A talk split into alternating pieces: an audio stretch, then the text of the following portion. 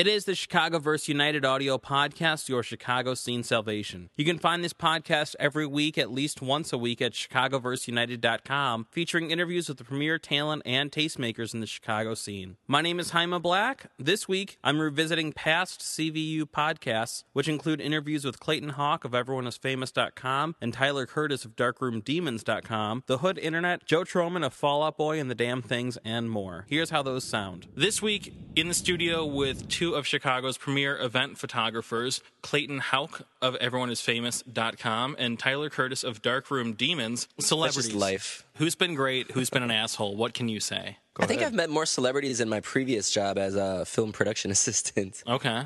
I mean, Anthony Hopkins was an amazing dude. That's awesome. Yeah. Um, I got to hold an umbrella for Jennifer Aniston once. She was she was classy. Did you break her heart? Everyone breaks her heart. no, but you know, we had a moment. I swear, we locked eyes, and I, I actually broke eye contact. I, it freaked me out. you should have gone for it, man. I should've. Anyone can date the her. fourth wall had been removed. But that was that was when they were. She was still with Brad Pitt, and but it wasn't public, and I think Sure. they had split at that point. Hmm. It was a strange, strange time in her. Maybe life, you I split them up. believe. yeah, You ruined her yeah, for it, other it was men. my fault. For the record, and nothing against Samantha Ronson, but no one is worse than Lindsay Lohan.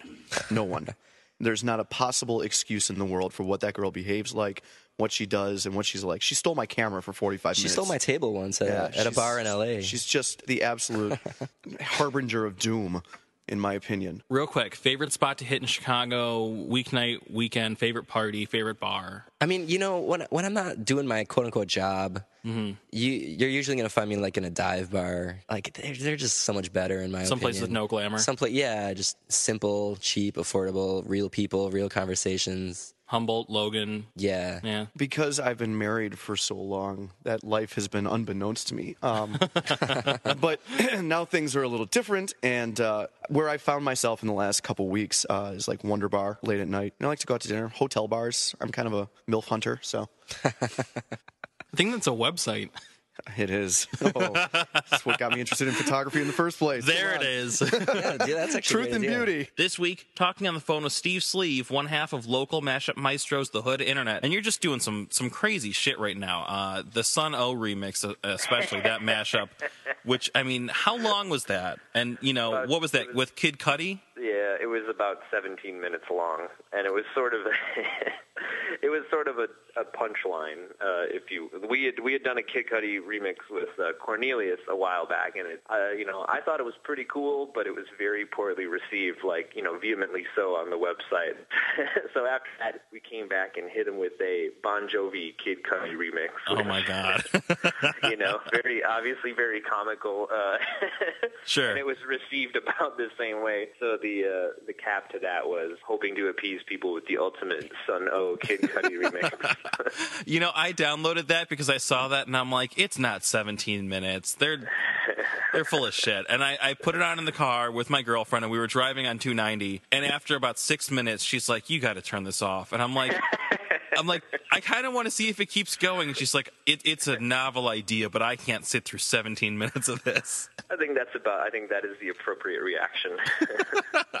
Here tonight with the members of Gemini Club, we've got Tom, Gavin, Dan, and Gordon. You know, how do you perform in different places like that? Do you do a different set, or are you giving the same set in a nightclub that you'll give at the Metro? This is the thing that we're um, since we're kind of in the infancy of our set, we have um, uh, different visions of what a set would look like if we play at Reggie's opposed to a set at Vision, but we're still in the developmental stage right now. I think the way that um, certain crowds react, depending on the venue, is kind of what we feed off of. Vision is much more dance oriented venue, so they're ex- they're expecting it, and so we can kind of embellish certain dance parts. Whereas at a Bottom Lounge, you wouldn't really find it. Well, what I find surprising, well, we technically we do not change our set. You know, our set Mm-hmm. is where our set is. You know, but it really hasn't made any kind of a difference. It's not like when we play when we played the Hideout, we played with uh, this other band, the Guy Storm, which is a really straight ahead punk rock band, and they're awesome, by Mm-hmm. the way. And you know, we have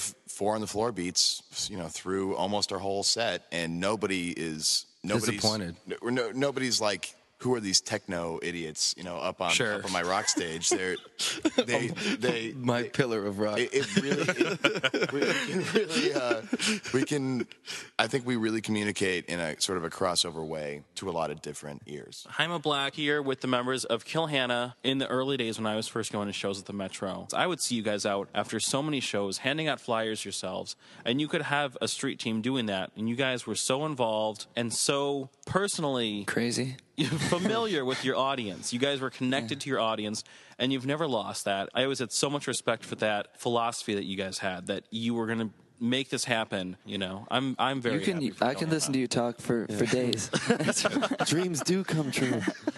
yeah, that, that that was an evil, evil time. But it was. I mean, we just had no. I didn't feel like we had a choice. We're like, what else are we gonna do? You know. Yeah. But just just for people out there to have a real visual of what that's like. It's not like the four of us kind of hanging out, smoking, handing out flyers. Like I remember literally walking on Belmont Avenue, like. Every stranger that walked by, not even the day of a show, just any Yeah. day, and just like, here, here's a flyer. You know, you gotta check out my band in, in a month. And people never ever heard of us. People literally like whip the flyer like with the sharp corners like right into my face. And I'm standing there, like, and it bounce off my face, fall on the ground. I'd pick it up and I'd try to give it to someone else. The you know? Matt Devine story. Never Like, giving up the flyers. Well, I would never do that now. yeah. like, I don't know how anyone would start a band. Jaime Black here with Joe Trohman backstage at Subterranean. How's it going, man? Ah, it's going good. Just got done playing. You got a new band with members of Anthrax and Every Time I Die, and I think Andy Hurley is in that as well. What can you tell us about that group? It's called The Damned Things. I'm uh, heavily influenced by uh, not just heavy metal, but like a lot of like heavy classic rock, like Sabbath and Thin Lizzy and, and Zeppelin. And I mean, I'm not the only guy in the world influenced by that, but um, it's what I really like. Uh, it's what I got into through my father. You know, I mean, that's my father's favorite band is Led Zeppelin, um, and uh, so that's kind of like what I kind of grew up on, and then you know, this thing happens, that thing happens. I end up in Fall Out Boy. It's com- a completely different. Completely, Sounds just like Maiden and Sabbath, man. yeah, totally the same thing. You know, I mean, I, I mean, that's just. I mean, here's the thing. Fall Out Boy uh, is is important. I mean, it's, it's opened so many doors for me, and is I love the music. But yeah, it's not necessarily me musically, and uh, so that being said, while doing Fall Out Boy, I, I had been writing a lot of music on my own. I, I had records, you know, multiple records worth of songs sitting around. Uh, somebody introduced me to Scott, um, a mutual friend of ours, and uh, I guess I was under the impression, just like I am usually, that he would just like me, and he didn't, and uh, we kind of walked really well. And Do you just go into every meeting with that kind of sense, or Oh yeah, I'm so insecure. I don't manifest my insecurities in an ego egomaniacal way. I manifest them in an obvious way. This has been the Chicago Chicagoverse United Audio Podcast, your Chicago scene salvation. You can check out all the episodes of this podcast at chicagoverseunited.com. For the Dynamic Dynasty, my name is Jaime Black. Dynasty Descend.